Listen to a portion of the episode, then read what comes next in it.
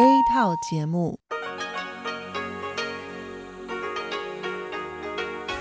ที่นี่ สถานีวิทยุเรดิโอไต้หวันอินเตอร์เนชันแนล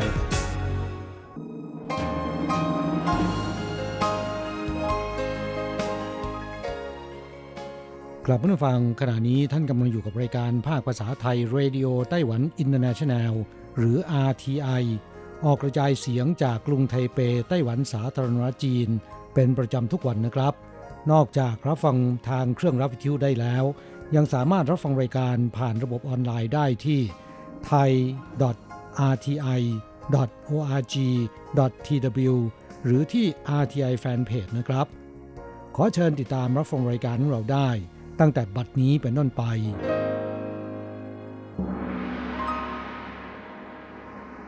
สวัสดีครับผู้ฟังที่รักและคิดถึงทุกท่าน กระผมอโศกศรีจันทร์พร้อมกับคุณอัญชันกลับมาพบกับผู้ฟังอีกเช่นเคยนะครับ ในช่วงของสโมสรผู้ฟัง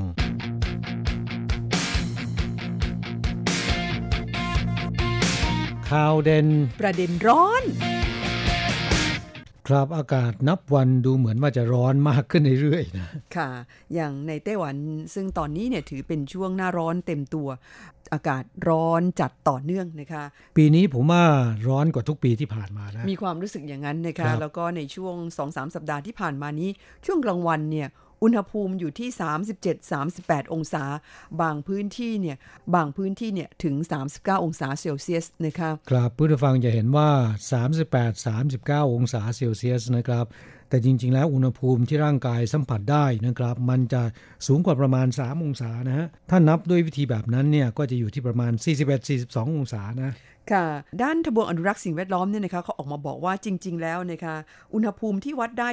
37-38 องศาเนี่ยแต่ถ้าหากว่าเป็นอุณหภูมิที่พื้นผิวถนนนะคะซึ่งตากแดดตลอดทั้งวันเนี่ยเขาบอกว่าที่ผิวถนนโดยเฉพาะถนนที่เป็นอ่าถนนคอนกรีต หรือว่าถนนยางมะตอยเนี่ยนะคะ อุณหภูมิสูงถึง 60 องศาเซลเซียสนะคะ เพราะฉะนั้นในช่วงหน้าร้อนโดยเฉพาะในสัปดาห์ 2 สัปดาห์ที่ผ่านมานี้ ที่อากาศร้อนเปรี้ยงนะคะ แดดนี่มองขึ้นไปบนฟ้าดิฉันไม่เห็นเมฆเลยนะคะอืมฟ้าแจ้งจางปางแบบคนอีสานพูดนะคะครับอ่าทำให้จำเป็นต้องใช้รถฉีดน้ำออกมาฉีดรถตามพื้นผิวถนนนะคะเพื่ออลดอุณหภูมิลงบ้าง ขนาดว่าเอารถออกมาฉีดจนเปียกเนี่ยนะคะก็สามารถลดอุณหภูมิบนพื้นผิวถนนลงได้ประมาณ 10 องศากระนั้นก็ตามยังอยู่ที่ 50 องศาเซลเซียสนะคะครับถือได้ว่า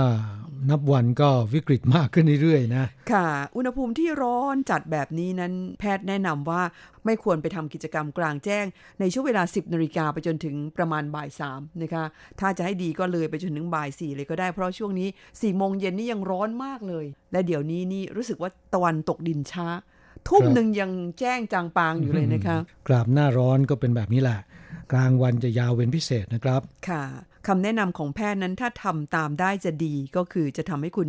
ลดโอกาสที่จะเป็นโรคลมแดด แต่บุคคลบางอาชีพนะคะมันไม่สามารถหลีกเลี่ยงได้นี่สิคะครับอย่างเช่นว่างานก่อสร้างพวกนี้เป็นต้นนะค่ะหรือว่าคนที่ทำงานในภาคการเกษตร นักกีฬาหรือแม้แต่ทหารที่เข้ารับการฝึกนะคะก็จำเป็นต้องออกไปทำกิจกรรมเหล่านี้กันกลางแจ้ง ก็ต้องระมัดระวังค่ะต้องดื่มน้ำบ่อยๆนะคะแล้วก็มีอุปกรณ์ป้องกันแสงรังสี UV ด้วยก็ดี อย่างเช่นพวกครีมกันแดดพวกนี้จำเป็นต้องทานะคะ สมัยก่อนที่ฉันก็คิดเหมือนกันนะคะแหมโอ้โหซื้อครีมกันแดดทีเนี่ยอ่าบางทีมันก็แพงๆนะคะถ้าหากว่ามีประสิทธิภาพสูงๆ และเพื่อนผู้ชายบางคนเนี่ยไม่ยอมทา เพราะเขามีความรู้สึกมันมันสำอางไปหรือเปล่าอืมนะคะแต่ว่าตอนนี้นั้นควรจะต้องทา เพราะว่าแสงแดดที่มี UV เนี่ยนะคะมันอาจทำให้ร่างกายหรือว่าผิวหนังเนี่ยอ่าได้รับอันตรายได้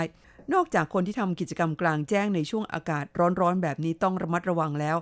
ยังมีกลุ่มบุคคลที่เสี่ยงต่อการเกิดโรคฮิสโตรกอีก อย่างเช่นว่าคนที่อ้วนมากๆนะคะผู้หญิงตั้งครรภ์ผู้สูงอายุเด็ก คนที่ดื่มเหล้าจัดๆและคนที่อดนอนรวมถึงผู้ที่มีโรคเรื้อรังประจำตัวอย่างเช่นโรค ความดันโลหิตสูง โรคเบาหวาน แล้วก็โรคหัวใจพวกนี้เนี่ยอากาศร้อนๆแบบนี้ต้องระมัดระวังสุขภาพเป็นอย่างยิ่งนะคะครับอากาศร้อนๆเช่นนี้ต้องระมัดระวังโรคลมแดดหรือว่าฮิสโตรกนะครับ อย่าเห็นว่าเป็นโรคทั่วไปอากาศร้อนแล้วมักจะเกิดขึ้น มันอาจจะตายได้นะฮะค่ะถ้าหากว่าไม่ระวังเนี่ยอาจถึงขั้นเสียชีวิตนะคะแล้วก็จากสถิติของไต้หวัน เฉพาะช่วงเดือนกรกฎาคมนี้ ซึ่งประมาณแค่ไม่ถึง 20 วันที่ผ่านมาเนี่ยนะคะ ก็มีคนป่วยเป็นโรคลมแดด อาการสาหัสร่วม 200 คนนะคะเพื่อนฟังที่ไม่ว่าจะอยู่ที่เมืองไทยหรือว่าในไต้หวันในสภาพอากาศที่ร้อนๆแบบนี้ เราเตือนให้คุณระวังเรื่อง โรคลมแดดนะคะ ก็อย่างที่เรียนไปมันอาจทำให้ถึงขั้นเสียชีวิตได้ แม้คุณจะมีร่างกายที่แข็งแรงสมบูรณ์ก็ตามนะคะ มันมีสัญญาณเตือนค่ะว่า คุณกำลังเป็นลมแดดหรือเปล่านั่นก็คือ อุณหภูมิของร่างกายหรือว่าตัวเนี่ยจะร้อนขึ้นเรื่อยๆ แล้วก็ไม่มีเหงื่อออกมานะคะอันนี้ต้องระวัง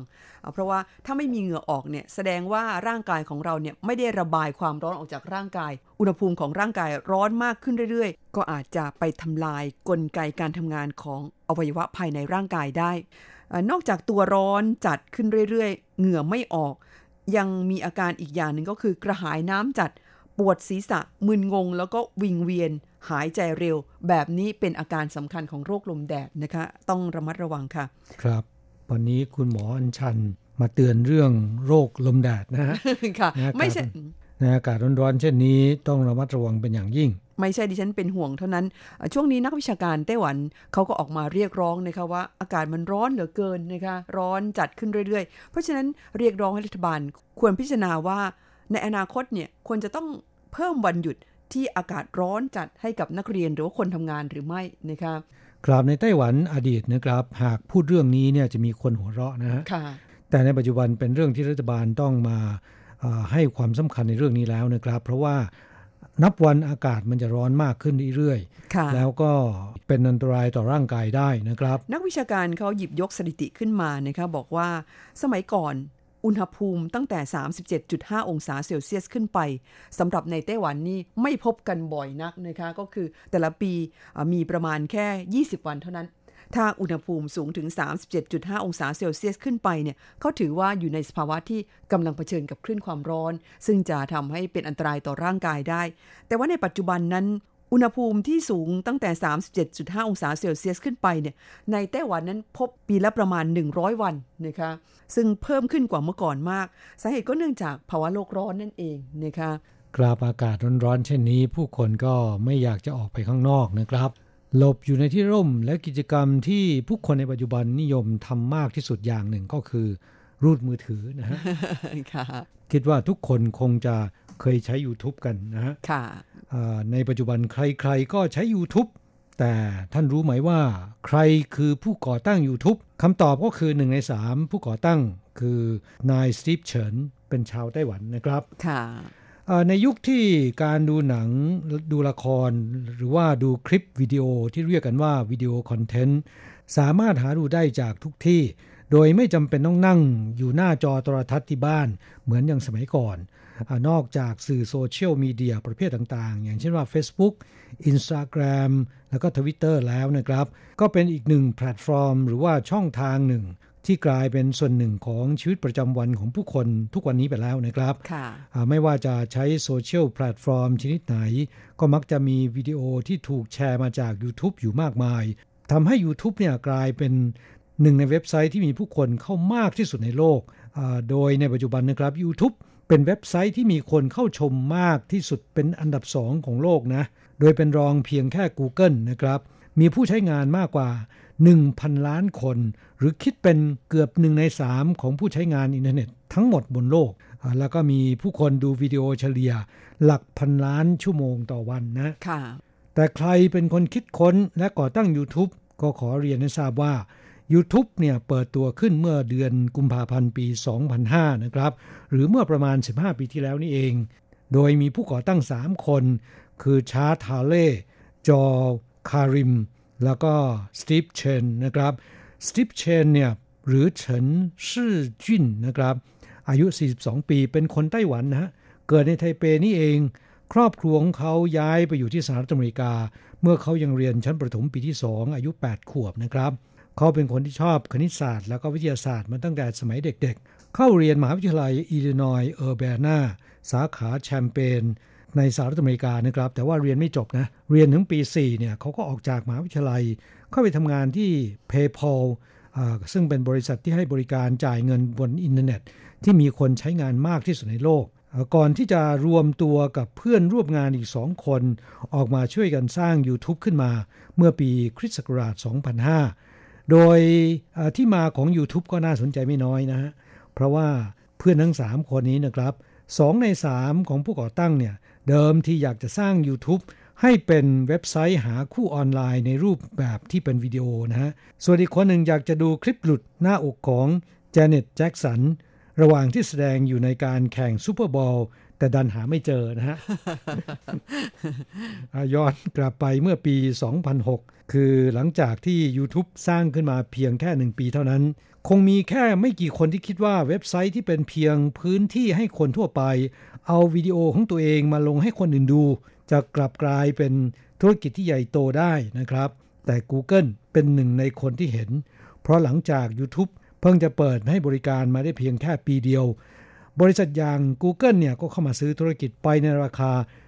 1,650 ล้านดอลลาร์สหรัฐ หรือราว 54,450 ล้านบาท และใครจะไปคิดว่าภายในเวลาหนึ่งปีเนี่ยหนุ่มทั้ง 3 คนนี้สามารถทำเงินได้มากมายถึงขนาดนี้นะ ก็ทำให้ซิปเฉินและผู้ก่อตั้งอีกสองคนกลายเป็นมหาเศรษฐีตั้งแต่อายุยังหนุ่มนะครับ โดยสตีฟเฉินยังเป็นผู้ถือหุ้นของ Google ด้วย ปีที่แล้วนะครับทรัพย์สินของเขาเนี่มีมากถึง 326 ล้านดอลลาร์สหรัฐ แต่อาจจะเป็นเพราะว่าทุ่มเทกับงานมากเกินไป การใช้ชีวิตไม่ปกตินะครับ หลังจากกลายเป็นมหาเศรษฐีเพียงไม่กี่เดือนนะคือในปี 2006 เนี่ยเขาก็ถูกตรวจพบว่าป่วยเป็นโรคมะเร็งในสมอง ต้องทำการผ่าตัดนะครับ จนกระทั่งปี 2018 เมื่อ 2-3 ปีที่แล้วนะครับ หลังผ่าตัดครั้งที่ 2 อาการดีขึ้นแล้วเนี่ยเขาก็ได้เปลี่ยนทัศนคติ ต้องดูแลสุขภาพมาเป็นอันดับแรกนะครับ เขาได้ย้ายกลับมาอยู่ที่ไต้หวัน เพื่อที่จะดูแลสุขภาพของตัวเอง โดยบังคับให้ตัวเองเนี่ยออกกำลังกายสัปดาห์ละสองครั้งเป็นอย่างน้อย ขณะที่ทำงานไปด้วยนะครับ เขาประกาศตั้งกองทุนที่ให้ความช่วยเหลือบริษัทสตาร์ทอัพในไต้หวัน ที่จะลงทุนไม่เกิน 10 บริษัทเท่านั้น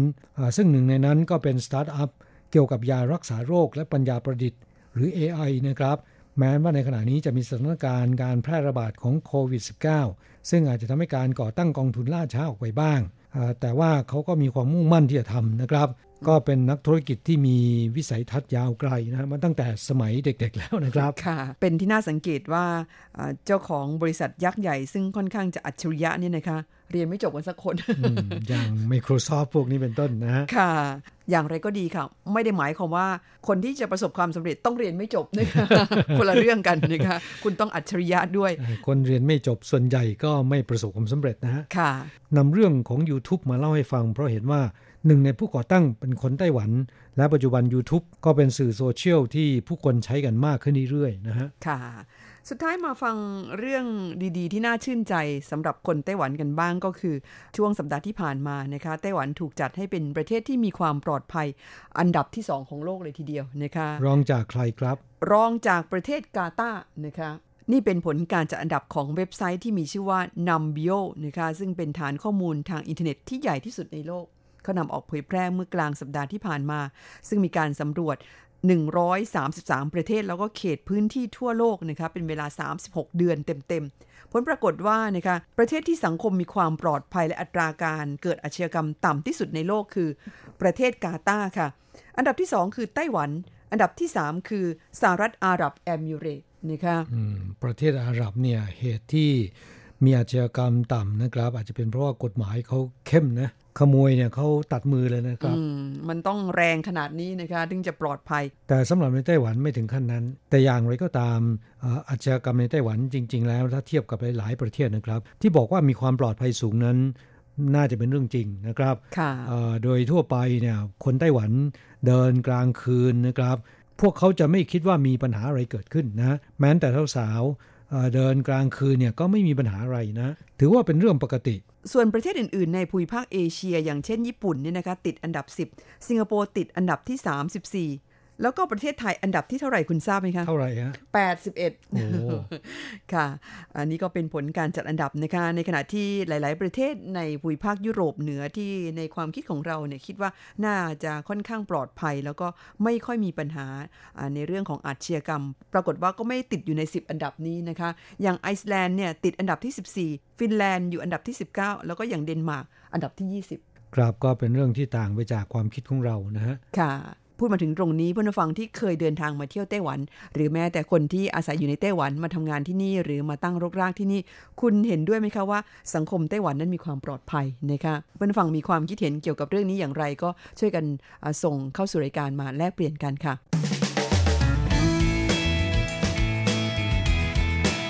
คลายความทุกข์ปันความสุข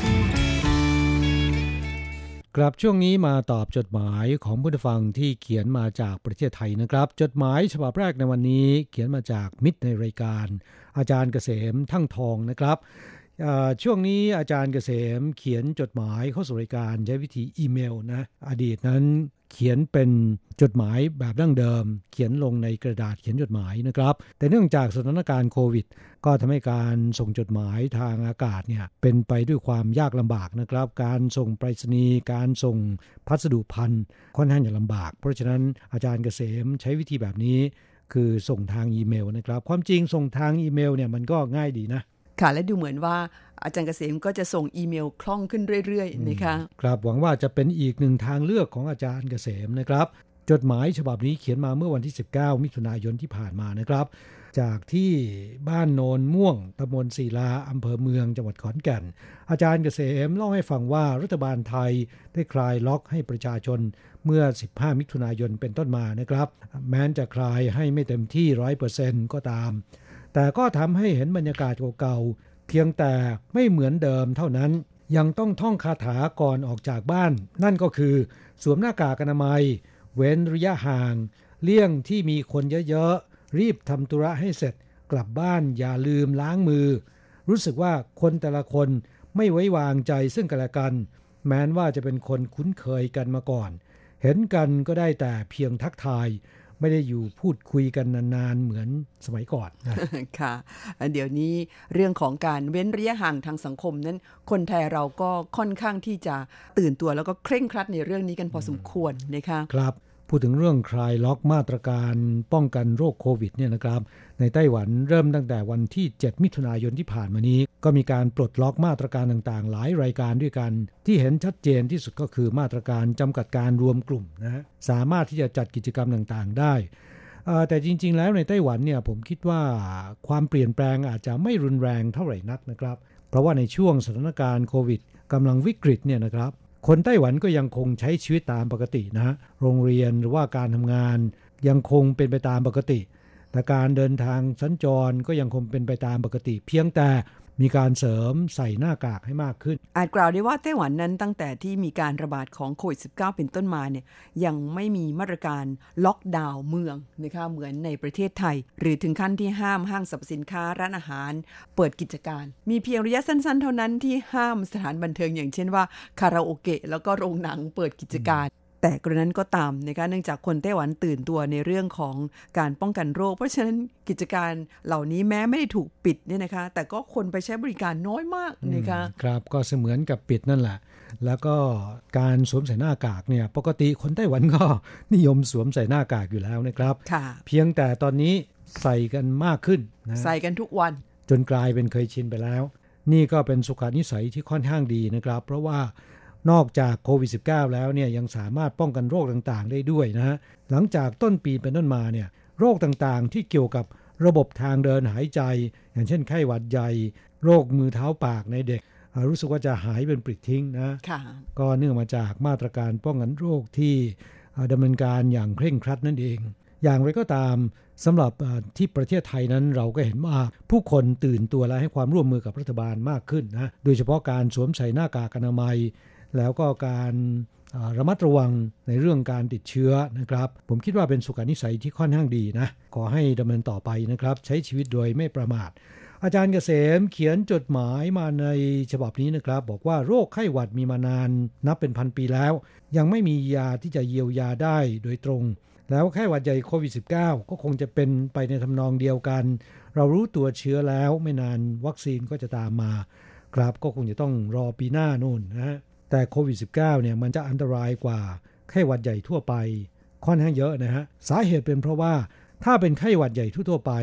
คนที่จะแพร่เชื้อได้ คือคนที่มีอาการแล้วนะครับ ส่วนโควิด -19 เนี่ย คนที่ไม่มีอาการก็สามารถแพร่เชื้อได้ อันนี้ระวังลำบากมากนะฮะ ค่ะ เพราะว่าเราไม่รู้ว่าตกลงแล้วใครมีเชื้ออยู่ในตัว แล้วก็ใครจะแพร่เชื้อให้เรานะคะครับเพราะฉะนั้นวิธีที่ดีที่สุดก็คือ เราต้องป้องกันตัวเองด้วยการสวมหน้ากากอนามัยแล้วก็ออกไปข้างนอก ไปจับต้องจุดสัมผัสร่วม ไม่ว่าจะเป็นบนรถสาธารณะ หรือว่าในสถานที่สาธารณะเนี่ยต้องรีบหรือว่าหมั่นล้างมือบ่อยๆนะคะครับ อาจารย์เกษมยังบอกมาในช่วงท้ายของจดหมายนะครับบอกว่าได้ข่าวว่าเมืองไทยกำลังหาอาสาสมัครทดลองวัคซีนโควิด -19 อยู่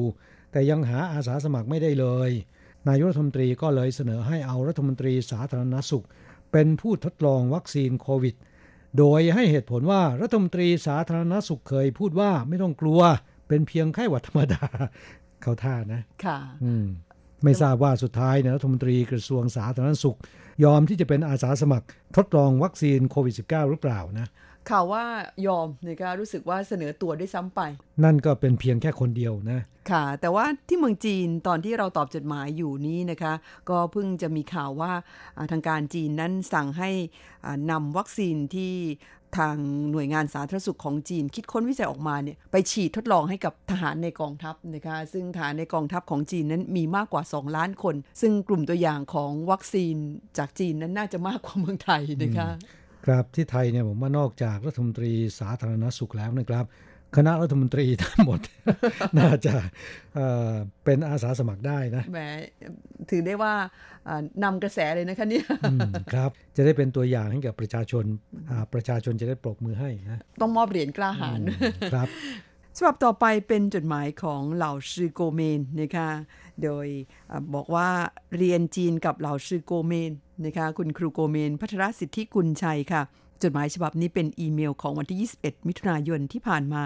บอกว่ารายงานผลการรับฟังวันอาทิตย์ที่ 21 มิถุนายน สวัสดีครับอาจารย์อโศกและอาจารย์อัญชัน สัปดาห์นี้ฝนตกทุกวันทำให้อากาศไม่ค่อยร้อน แต่การทำงานก่อนเปิดเรียนวันที่ 1 กรกฎาคมที่จะถึงกลับร้อนแรงมากกว่า คุณครูต้องเตรียมมาตรการคัดกรองหน้าโรงเรียนพ่นสีทำสัญลักษณ์ให้นักเรียนเข้าแถวก่อนเข้าโรงเรียน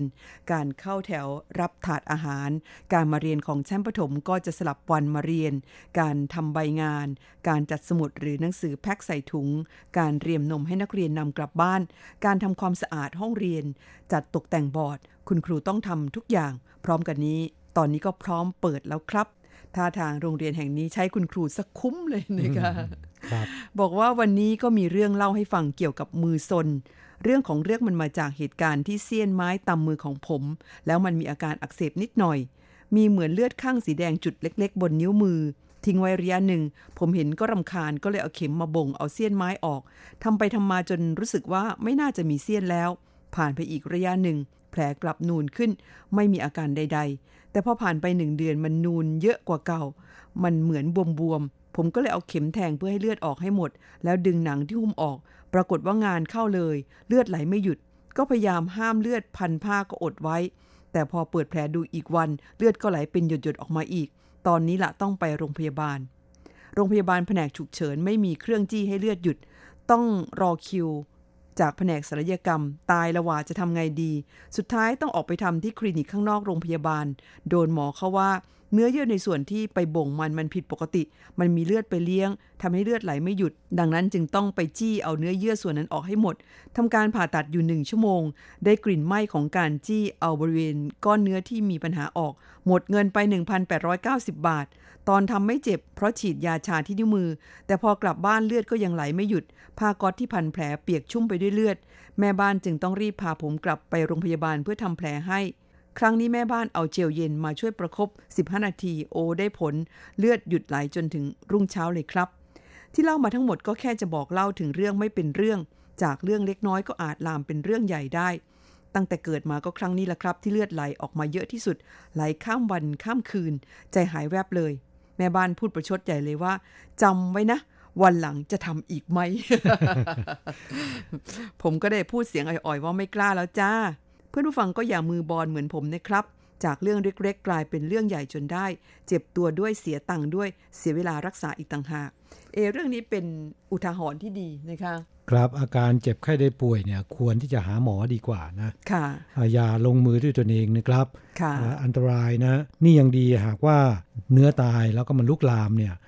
อาจจะต้องมีการตัดนิ้วทิ้งก็ได้โอ้โหนะคุณจะขู่ซะอย่างนั้นเลยอ้าวนี่เป็นเรื่องจริงนะค่ะ อย่าทำเป็นเล่นไป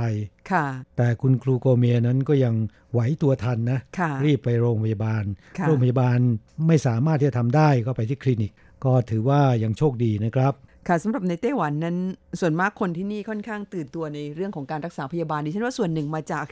ไปหาหมอไม่ได้เสียตังค์เยอะนะครับเพราะว่าครับปกติแล้วก็มีบัตรประกันสุขภาพกันอยู่แล้ว เสียแค่ค่าลงทะเบียน เพราะฉะนั้นคนไต้หวันเนี่ยจึงนิยมไปหาหมอ มีความรู้สึกว่าแหมมันได้กำไรอะไรทำนองนั้น โดยเฉพาะคนแก่คนเฒ่านะคะครับอ่าเพราะฉะนั้นในไต้หวันเนี่ยเขามีสำนวนบอกว่า ไปช็อปโรงพยาบาลนะฮะค่ะแม้บางคนนี่ขยันช็อปอีกต่างหาก โดยเฉพาะคนแก่คนชราที่เกษียณแล้วนะคะ ไปโรงพยาบาลนี่ไม่พอใจย้ายไปโรงพยาบาลอื่นในวันเดียวกันนะคะ ปรากฏว่าวันหนึ่งเนี่ยไปสองสามโรงพยาบาลก็มีอ่าโรคเดียวกันนะ ยาที่รับมาเนี่ยก็ไม่ได้ทานนะ กองอยู่ที่บนโต๊ะในบ้านนั่นเลยค่ะ ครับก็กลายเป็นเรื่องที่ฟุ่มเฟือย จนกองทุนประกันสุขภาพเนี่ยจะล้มละลายเอานะฮะค่ะเพราะฉะนั้นทางรัฐบาลต้องมีการปฏิรูปนะครับ โดยจะมีการจำกัดการไปหาหมอไปที่คลินิกหรือไปสถารพยาบาลอ่า ถ้าเป็นโรคเดียวกันเนี่ยวันละกี่ครั้งขึ้นไปเขามีการจำกัดนะฮะดิฉันว่าควรจะได้วันละครั้งก็พอนะะครับ คือยังไม่ห้าม แต่ว่าต้องจ่ายค่ารักษาพยาบาลเนี่ยสัดส่วนที่เพิ่มมากขึ้น ความจริงแล้วรัฐบาลน่าจะรณรงค์ แล้วก็ให้ค่านิยมใหม่นะคะก็คือเอ่อใครที่ไม่ไปหาหมอบัตรประกันสุขภาพปีหนึ่งเนี่ยเอ่อไม่เคยไปหาหมอเลยน่าจะมีการให้รางวัลนะคะแบบนี้น่าจะดึงดูดใจ แต่ส่วนใหญ่แล้วเท่าที่ดิฉันเห็นนะคะพ วกคนแก่นี่จะไม่ค่อยรู้สึกอดทน มีความรู้สึกว่าวันนี้ไปหาหมอแล้ว กลับมามันไม่หายพรุ่งนี้ไปอีกไปสถานพยาบาลแห่งใหม่ ครับนี่คงจะเป็นนิสัยของคนที่สูงวัยนะฮะค่ะอะอย่างไรก็ตามนะ สถานการณ์โควิด -19 เนี่ยมันยับยั้งคนเหล่านี้ได้เยอะเลยทีเดียวนะคนไม่กล้าไปชอบโรงพยาบาลค่ะอ่าเงียบเหงาเลยนะ ช่วงตอนที่โรคนี้ระบาดหนักๆนะคะแล้วก็เป็นข่าวคึกโครมเนี่ย ปรากฏโรงพยาบาลนี่แทบไม่มีคนเลยนะคะครับเพราะว่าเขากลัวติดโรคกัน แต่ช่วงนี้ก็กลับมาเยอะอีกแล้ว ช่วงท้ายของจดหมายฉบับนี้คุณครูโกเมนบอกว่าสำหรับข่าวเด่นประเด็นร้อนในวันนี้สถานที่ท่องเที่ยวทั้งสองแห่งได้แก่สะพานแขวนสายรุ้งแล้วก็ธนาคารต้นไม้ล้วนเป็นสถานที่ที่น่าไปท่องเที่ยวทั้งนั้น เพียงแต่ว่าช่วงนี้คนไปเที่ยวเยอะ คงต้องรอทิ้งระยะสักช่วง ให้คนเลิกเห่อะของใหม่ก่อน ค่อยไปเที่ยวกัน มีโอกาสคงต้องไปสักครั้งนะครับ ที่จังหวัดน่านสะพานแขวนข้ามแม่น้ำตอนนี้ก็มีให้เห็นอยู่บ้าง แต่ไม่สามารถเดินได้แล้วเพราะชำรุดทรุดโทรมมาก มีให้ดูแค่เป็นอนุสรณ์น่าจะทำให้ดีๆ จะได้เป็นสถานที่ท่องเที่ยวได้เหมือนกับในไต้หวันบ้าง ค่ะ อันนี้คงจะต่างจากเมืองไทยตรงนี้แหละค่ะดิฉันก็มีความรู้สึกว่ามาไต้หวันแล้วเนี่ยได้เห็นสะพานแขวนมากกว่าที่เมืองไทยเยอะเลยนะคะโดยเฉพาะครับอ่าตามอ่าหุบเขาต่างๆเนี่ยที่นี่เขานิยมทำสะพานแขวนกัน แล้วก็ผู้คนก็นิยมไปเดินเที่ยวกันซะด้วย อาจจะเนื่องมาจากว่าทรัพยากรเนี่ยมันไม่อุดมสมบูรณ์มากอย่างที่เมืองไทยนะครับค่ะอ่าเพราะฉะนั้นเมื่อมีสถานที่เอื้ออำนวยที่จะทำสะพานแขวนหรือทำอะไรต่างๆ ที่ดึงดูดนักท่องเที่ยวได้เนี่ย เขาก็จะพยายามอาศัยแล้วก็ใช้มันอย่างเต็มที่นะฮะค่ะพูดถึงเรื่องทรัพยากรด้านการท่องเที่ยวนั้น ในไต้หวันนั้นจะว่าไปแล้วก็ไม่เยอะเท่าเมืองไทยนะคะ เพียงแต่ว่าก็ยังมีทัศนียภาพหรือว่าลักษณะภูมิประเทศที่ค่อนข้างจะหลากหลาย พอที่จะเป็นจุดเด่น แล้วก็เป็นเอกลักษณ์ของไต้หวันได้เหมือนกันโดยเฉพาะเรื่องของภูเขาดิฉันมีความรู้สึกว่าภูเขาไต้หวันนั้นค่อนข้างสวยทีเดียวนะคะ แล้วก็เส้นทางเดินป่าตามภูเขาของไต้หวันนั้นทำได้ดีมาก แล้วก็ค่อนข้างจะสะอาดนะคะ ครับ แล้วก็ที่สำคัญคือไต้หวันนั้นเป็นเกาะนะฮะภายในวันเดียวสามารถที่จะขึ้นเขาลงห้วย แล้วก็ไปริมทะเลได้ไปเที่ยวชายทะเลได้นะคะครับในขณะที่เมืองไทยเรานั้นจากเขาไปทะเลคงต้องใช้เวลาเป็นวันน่ะนะคะ ถูกต้องครับ โดยเฉพาะคนอยู่ภาคเหนือภาคอีสานนะแหมยังจำได้ว่าสมัยดิฉันเด็ก ๆ นี่ไม่เคยเห็นทะเลอืมครับผมไปเอ่อบางแสนครั้งแรกอายุ 11 ปีโอ้แล้วก็ตักน้ำที่ทะเลกลับมาให้คนที่บ้านด้วยไหมคะไม่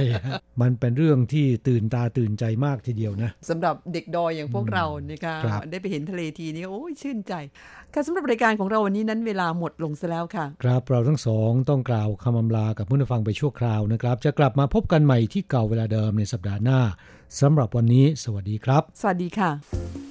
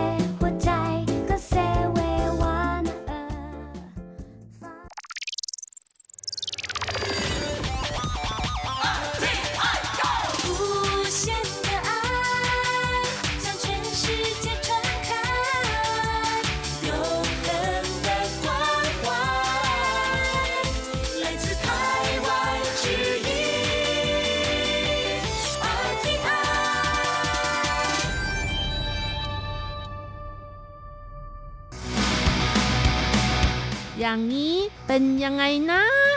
อ๋อ อย่างนี้เหรอ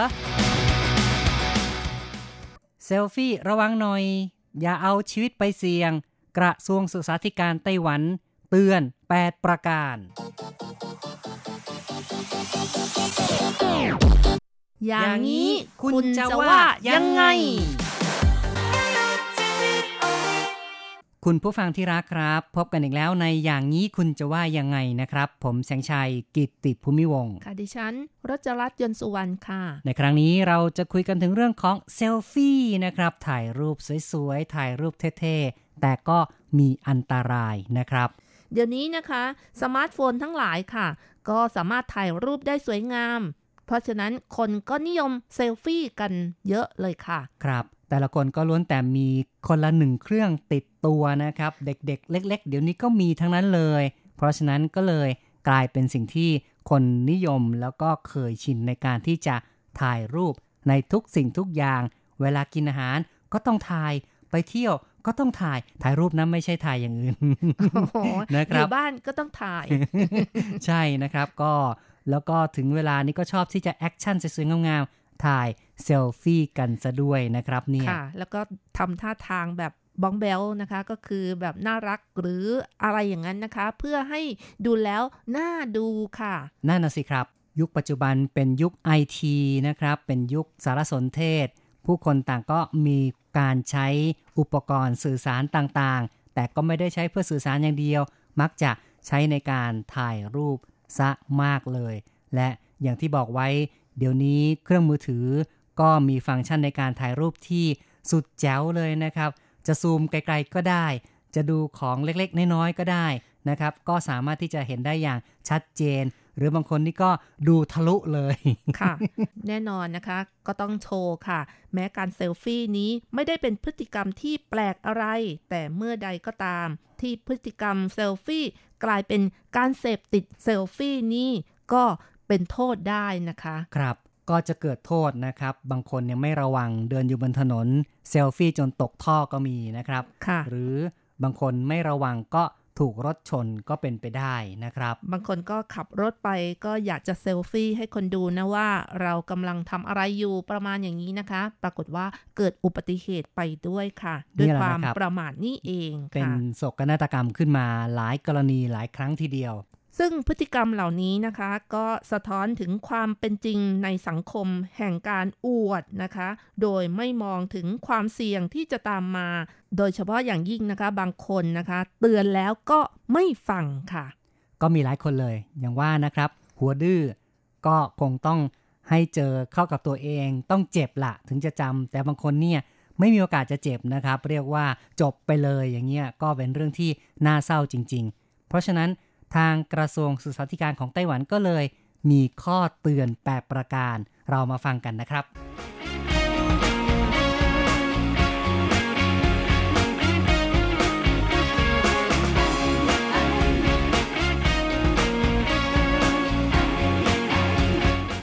อย่าคิดว่าคุณเป็นคนดวงแข็ง ใครว่าอะไรก็ไม่ฟัง ที่ภูเขาหัวเยี่ยนเมืองเมียวลี่ ที่ริมทาง แม้มีป้ายเตือน ดินอ่อน ดินสุด แต่เดือนมีนาคม ชาวเน็ต ยืดอกถ่ายเซลฟี่ มีคนคอมเมนต์ ไม่กลัวตายหรือไง ผ่านไปไม่นาน เดือนเมษายน ตำรวจคนหนึ่งถ่ายเซลฟี่ที่นี่ ตกลงไปในหุบเขาเสียชีวิต นักปีนเขาบอกว่า ตรงนั้นเป็นเหว น่ากลัว ที่ในหูกรุงไทเป มีจุดเซลฟี่เด็ด ๆ แผ่นหินยื่นออกไปเหมือนปากเหยี่ยว ยืนตรงนี้ท้าทายมาก ชาวบ้านบอกว่า มีคนนั่งตรงนั้นสองวันก่อน หน่วยกู้ภัยต้องมาช่วย ถ้าฝนตกอย่าขึ้นไป ใกล้ถึงช่วงปิดเทอมฤดูร้อน กระทรวงศึกษาธิการเตือนนักเรียน เซลฟี่อย่างปลอดภัย ตึกสูง อย่าเลย ทางรถไฟ อย่าเลย สัตว์ดุร้าย อย่าเลย เพราะไม่ระวังคุณจะตายเลยอยากสวยอยากเท่ไม่เป็นไร แต่อย่าให้อกสั่นขวัญแขวนอะไรเสี่ยงเกินไป อย่าทำ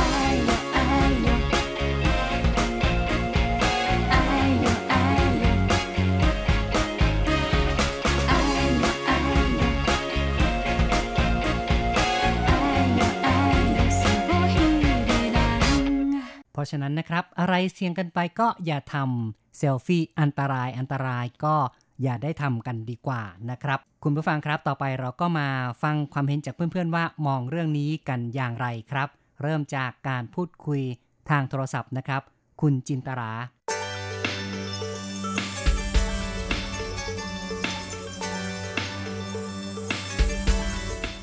คุณจินตรานี่ใช้โทรศัพท์มือถือหรือเปล่า ถ่ายรูปตัวเองบ่อยไหมทำเซลฟี่บ้างหรือเปล่าครับบ่ค่อยได้ดอกจ้ะเดี๋ยวเนี่ย เพราะว่างานหลายบ่ค่อยได้เล่นบ่ค่อยได้ถ่ายดอกจ้ะแล้วครับอ๋อเพราะฉะนั้นนี่ก็เรียกว่าไม่ค่อยถ่ายรูปเลยเนาะจ้ะบ่ค่อยได้ถ่ายบ่ค่อยได้เล่นเพราะว่าบ่ว่างจ้ะบ่ว่างงานนะครับหลายจ้ะบ่ว่างจ้ะแล้วเห็นคนอื่นบางทีเขาถ่ายอันตรายอันตรายเนี่ย ยืนที่เอ่อริมถนนบ้างนะ บางทีก็เสียวจะถูกรถชนบ้างอย่างเงี้ยหรือว่าอ๋อ ไปเที่ยวธรรมชาติอย่างเงี้ยก็ยืนแถวจ้ะขอบขอบทางขอบขอบภูเขาอะไรเงี้ยนะครับอ๋อคิดว่าจ้ะแบบนี้เนี่ยควรจะอันตรายแก้ปัญหาอย่างไรดีครับจ้ะบ่ค่อยดีแล้วเนาะแบบเนี้ยมันก็อันตรายแล้วจ้ะอันตรายมากเลยใช่ แล้วทำไงดีอะถึงจะไม่มีปัญหาครับอืมคิดบ่ว่ารู้ออกแล้วบ่รู้คิดบ่ออก เพราะตัวเองก็บ่ได้ทำแม่นจ้ะบ่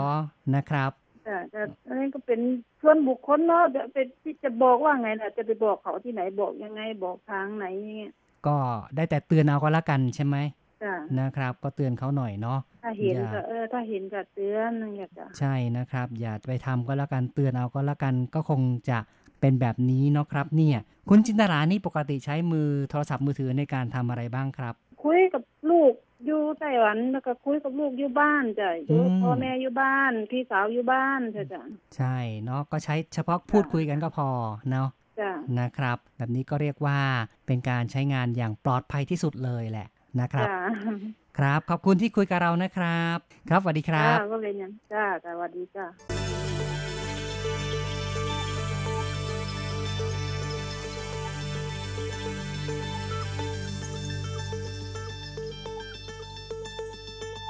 จบไปนะครับการพูดคุยกับคุณจินตรา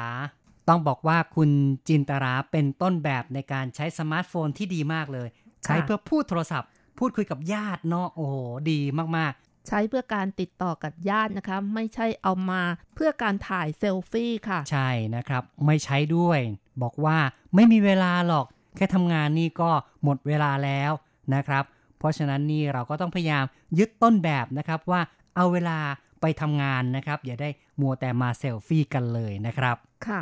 ผลการวิจัยนะคะ คนที่ขับรถไปแล้วก็เซลฟี่ไป จากการศึกษาของบริษัทฟอร์ดก็พบว่าผู้ที่ขับขี่รถยนต์อายุ 18 ถึง 24 ปีเนี่ยจำนวน1ใน3 จะมีการถ่ายรูปเซลฟี่ในขณะที่ขับรถค่ะ ซึ่ง การขับรถแล้วเซลฟี่นี่ก็ทำให้มองถนนเนี่ยไม่ชัดเจนเท่าไหร่อันนะคะตรายมากๆหรือไม่ก็เลยเออมีนะครับไม่มีสมาธินะใช่คะโอ้โหทำได้ไงเนาะนะครับ แค่จะคอยมองข้างทางนี่ก็แทบจะมองไม่ทั่วแล้ว ยังจะเอาเวลามาเซลฟี่ด้วยอย่างนี้นี่เสี่ยงมาก ๆ เลยนะครับ แม้ว่าการเซลฟี่นี่จะใช้เวลานิดหน่อย จากการสำรวจบอกว่า ใช้เวลาประมาณ 14 วินาที ก็อาจทำให้เกิดอุบัติเหตุได้ค่ะ ครับ แม้ว่าจะใช้สั้น ๆ 14 วินาทีเท่านั้นนะครับ แต่ก็น่ากลัวด้วยบางทีเนี่ยรถวิ่งเร็วมาก เพียงแค่แป๊บเดียวเนี่ยก็สามารถที่จะชนนู่นชนนี่ได้แล้วนะครับ ค่ะ นอกจากนี้แล้วยังมีโศกนาฏกรรมที่เคยเกิดขึ้นมาก่อนหน้านี้หลายต่อหลายครั้งนะคะ จากความรู้ไม่เท่าถึงการของผู้เสพติดเซลฟี่ ไม่ว่าเป็นกรณีของการทีเล่นทีจริง อย่างเช่น มีคนถ่ายเซลฟี่ทีเล่นทีจริงกับอาวุธปืนนะคะทำให้หญิงสาววัย 21 ปีรายหนึ่งของกรุงมอสโกนะคะพลั้งลั่น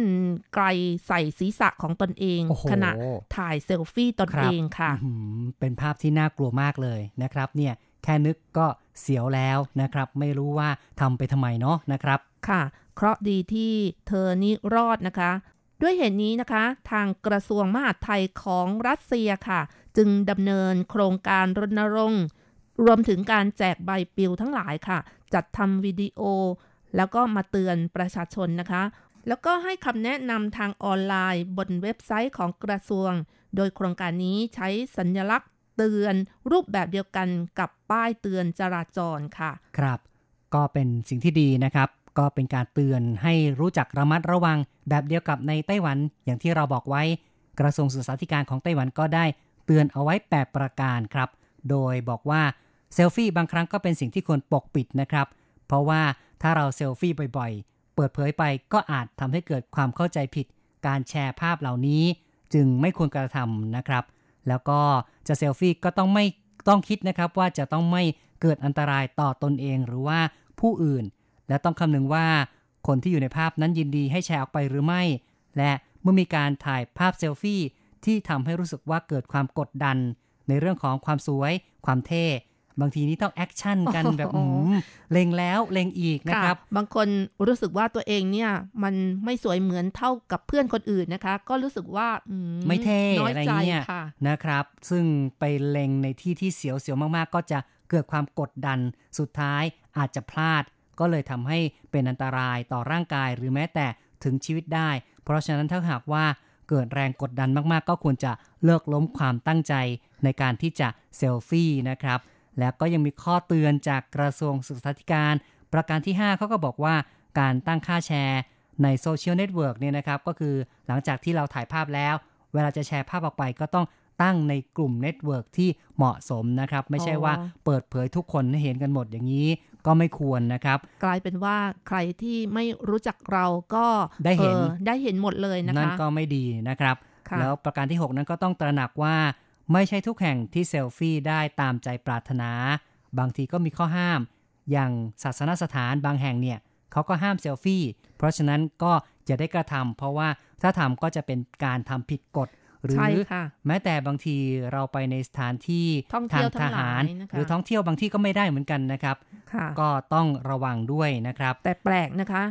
แม้ว่าจะมีป้ายเตือนแล้ว แต่คนก็ยังไม่เชื่อฟังนะคะ ใช่ครับ แล้วก็ประการที่ 7 นั้นการเซลฟี่บ่อยๆ ก็อาจจะเป็นเรื่องที่น่ารำคาญหรือว่ารบกวนคนอื่น บางคนที่ถือไม้อะเอาโดนเดินเดินไปเดินมานะครับแหมคนก็เสียวๆ จะเกี่ยวนู่นเกี่ยวนี่บ้างหรือเปล่านะครับเอออย่างเงี้ยถ้าเกิดอารมณ์ไม่ดีเอาไปทุบเขาหรือเปล่าอะไรอย่างนี้เนาะครับ ก็จะสร้างความรำคาญให้แก่ผู้อื่นได้นะครับ แล้วอีกอย่างหนึ่งที่ทางกระทรวงศึกษาธิการของไต้หวันได้เตือนไว้ก็คือว่า การเซลฟี่เราก็ก็ควรจะปิดตำแหน่งสถานที่ด้วยนะครับ เมื่องั้นเนี่ยเขาก็จะรู้ว่าเราอยู่ที่ไหนบางทีก็อาจจะเป็นสิ่งที่ไม่เหมาะสม แล้วก็อาจจะเป็นเรื่องของการเปิดเผยข้อมูลส่วนบุคคลมากเกินไป ดังนั้นการถ่ายภาพบางทีเราก็ต้องตั้งค่านะครับ เกี่ยวกับเรื่องของการปิดสถานที่หรือว่าการปิดตำแหน่งพิกัดที่จะติดตามเราได้ด้วยนะครับค่ะนี่ก็เป็นสิ่งที่ควรจะระมัดระวังนะครับ ในเรื่องของการถ่ายภาพเซลฟี่ ใช่ค่ะ การถ่ายภาพเซลฟี่นั้น สถานที่ส่วนใหญ่นี่ที่ทำให้เกิดการเสียชีวิตไป ก็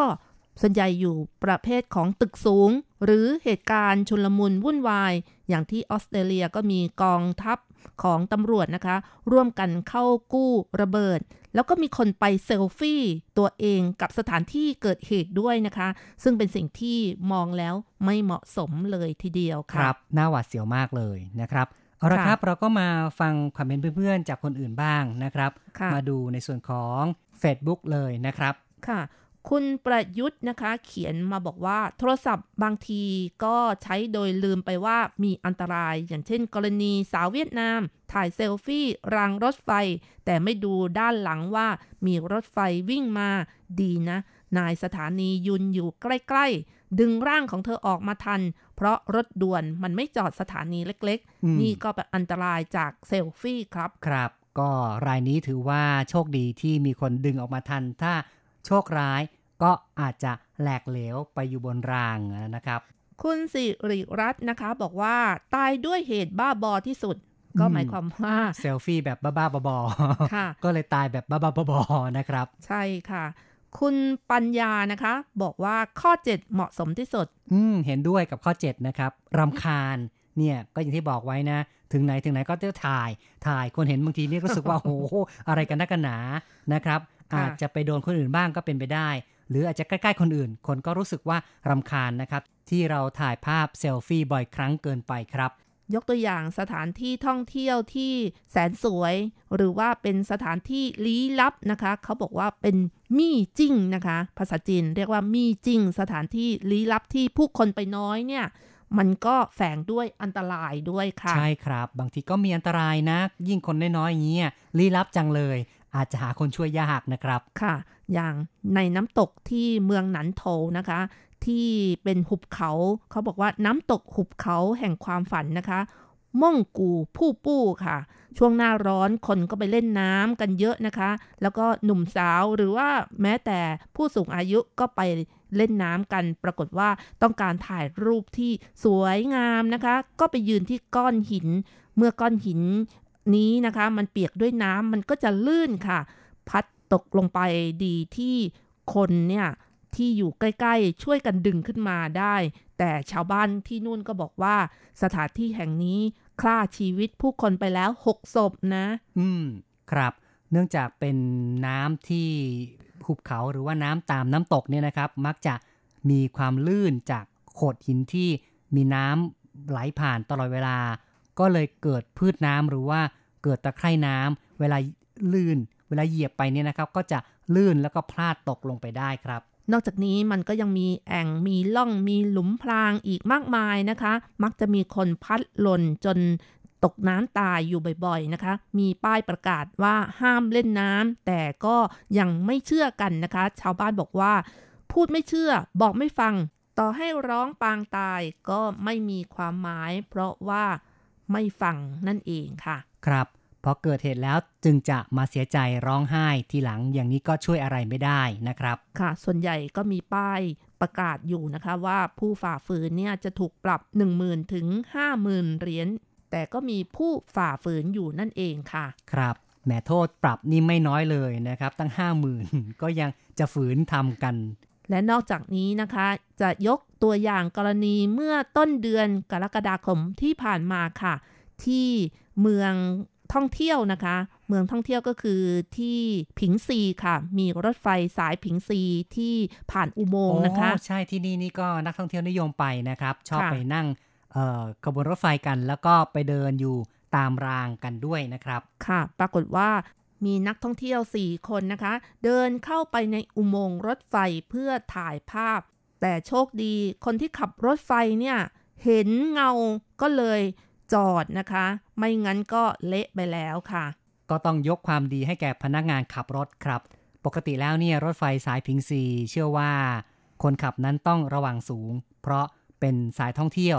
ที่ผู้คนเนี่ยชอบเดินอยู่ตามรางมากเลย รถไฟที่นั่นก็จะต้องเคลื่อนด้วยความช้าหน่อยนะครับ จะไม่วิ่งอย่างรวดเร็วไม่ปูนปูนฉึกฉักฉึกฉักฉึกฉักนะครับ แต่ว่าจะค่อยๆ กระชึกกระชัก กระชึกกระฉักครับค่ะ ที่เขตพิงซีนะคะ เขตท่องเที่ยวนะคะ มีการปล่อยโคมลอยที่บนเส้นทางรถไฟด้วยนะคะ โดยเฉพาะอย่างยิ่งหน้าห้างร้านต่างๆ ที่มีขายโคมลอยทั้งหลายนะคะ ทางรัฐบาลท้องถิ่นนี่ก็อืมยังไงนะคะ พยายามรณรงค์พยายามประกาศห้ามแล้วนะครับ แต่คนก็ยังฝ่าฝืนครับ เดี๋ยวนี้เขาก็ห้ามให้ไป ปล่อยบนรางใช่ไหมเอ่ยใช่ห้ามปล่อยค่ะโคมลอยบนรางกันนะครับ แต่ก็ยังมีคนปล่อยนะคะก็มีคนพยายามฝืนอีกอะนะครับ ค่ะ แม้จะปรับ 10,000เหรียญไต้หวันก็ยังมีคนปล่อยนะคะ โดยเฉพาะอย่างยิ่งลูกค้าหรือว่านักท่องเที่ยวเองนะคะ ก็แอบแอบปล่อย ส่วนร้านค้านี่เขาก็จะเตือนนะคะ บอกว่าเดี๋ยวจะถูกปรับเอาอะไรอย่างนี้นะคะ เวลาที่ไปซื้อในร้านเนี่ย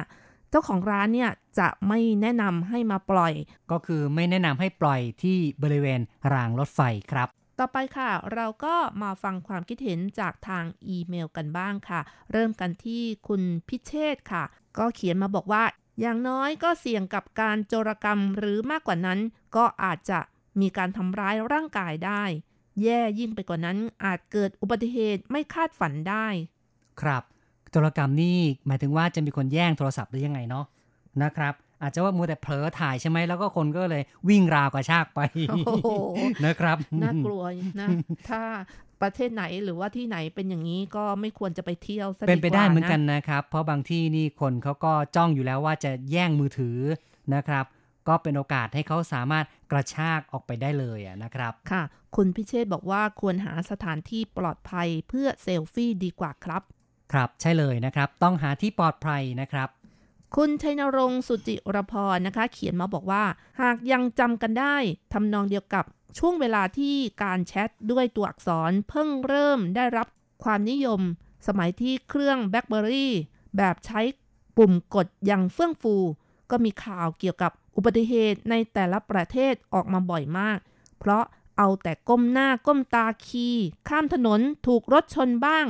เดินตกข้างทางบ้าง ตกจากรถเมย์บ้าง ถูกวิ่งราวกระเป๋าถือหรือว่าชิงทรัพย์ โดยไม่รู้ตัวก็มีอืมอันตรายทั้งนั้นเลยอ๋อเนาะนะครับการแชทข้อความบนมือถือนี่ก็อันตรายเหมือนกันนะครับ ก็อาจจะเป็นเป้าหมาย ให้คนเนี่ยมาจรกรรม ชิงทรัพย์ ชิงกระเป๋าเราด้วยนะครับ ก็เหมือนกับเมื่อกี้ คุณพิเชษก็บอกว่าเสี่ยงกับการจรกรรมแหมแสงชัยก็นึกแต่ว่า ถ้าจะวิ่งราวแต่เครื่องมือถือจริง ๆ ไม่ใช่นะครับ ก็คือว่าทั้งเครื่องมือถือแล้วก็ทั้งทรัพย์สินอื่น ๆ ที่อยู่บนตัวเราอยู่รอบตัวเราเนี่ยนะครับ ถ้าไม่ระวังเรามัวแต่ภาวะพะวงกับการใช้เครื่องสมาร์ทโฟน ไม่ว่าจะแชทหรือว่าถ่ายรูปก็ตามแต่เนี่ยนะครับ คนอื่นก็อาจจะมาฉกชิงวิ่งราว กระเป๋าถือ หรือล้วงกระเป๋าเราก็เป็นไปได้นะครับ คุณชนรงค์ก็ยังแสดงความคิดเห็นต่อว่า กรณีเซลฟี่ก็เช่นเดียวกัน หากไม่มีมาตรการอะไรมาบังคับ ก็สมควรออกมาเตือน ทางการเขาทำถูกต้องแล้วครับ ถูกต้องเลยนะครับ ก็ต้องเตือนกันไว้ก่อนละนะครับ อย่างน้อยก็ต้องพูดกัน ถ้าจะฟังไม่ฟังก็เป็นอีกเรื่องหนึ่งต่อไปค่ะ อาจารย์เกษมทั้งทองนะคะ เขียนมาบอกว่า มือถือรุ่นใหม่ ในปัจจุบันใช้งานได้มากกว่าการโทรออกและรับสาย และกลายเป็นสิ่งที่ขาดไม่ได้ การเซลฟี่ก็เป็นความทรงจำที่ถูกบันทึกว่าเหตุการณ์นี้เกิดขึ้นเมื่อไร ที่ไหน เวลาใด บ่อยครั้งเวลาไปกินข้าวนอกบ้าน กว่าจะได้กินต้องรออาหารให้ครบ และถ่ายรูปอาหารกับคนกินซะก่อน เคยถามว่าจะถ่ายไปทำไม รีบๆกินก่อนไม่ได้เหรออาหารเย็นก็ไม่อร่อยอีก ก็ได้รับคำตอบว่า พ่อน่ะ แก่แล้วไม่ทันสมัยเลย ถ่ายแล้วโพสต์ลงเฟซลงไลน์บอกอืมพิกัดของร้านอีกต่างหากอืมนะครับ นั่นน่ะสิ ถึงได้กลายเป็นปัญหาขึ้นมาอย่างที่ว่านะครับ เนี่ยก็เลยทำให้เกิดอันตรายขึ้นมาได้ในบางครั้งนะครับอาจารย์เกษมยังเห็นด้วยกับคำเตือน 8 ประการของกระทรวงศึกษาธิการไต้หวันด้วยค่ะ ครับ เห็นด้วยเลยนะครับ เป็นสิ่งที่ถูกต้องว่าต้องระมัดระวังนะครับ ในการที่จะถ่ายเซลฟี่หรือว่าถ่ายรูปทั้งหลายแหล่นะครับ คุณกำดอนนะคะ เขียนมาบอกว่าเซลฟี่ที่ดีจะต้องไม่รบกวน หรือละเมิดผู้อื่น ครับ ต้องไม่รบกวนเนาะไม่ละเมิดนะครับ เป็นเรื่องสำคัญนะครับ คุณนภาอาตมกุลศรีนะคะ เขียนมาบอกว่าดีค่ะ เพราะมีข่าวอยู่บ่อยอืมๆมัวดีแต่นี่หมายถึงอะไรดีเซลฟี่เลยแหมดีกับก็คำเตือน ใช่ค่ะคำเตือน 8 ประการนะคะใช่บอกว่าดีค่ะ เพราะว่ามีข่าวอยู่บ่อยๆ มัวแต่หามุมกล้องเดินเดินๆตกเขาเลย หรือพัดตกจากที่สูง ควรต้องระวังให้มากๆค่ะ ครับอย่าได้คิดแต่จะเซลฟี่เซลฟี่นะครับ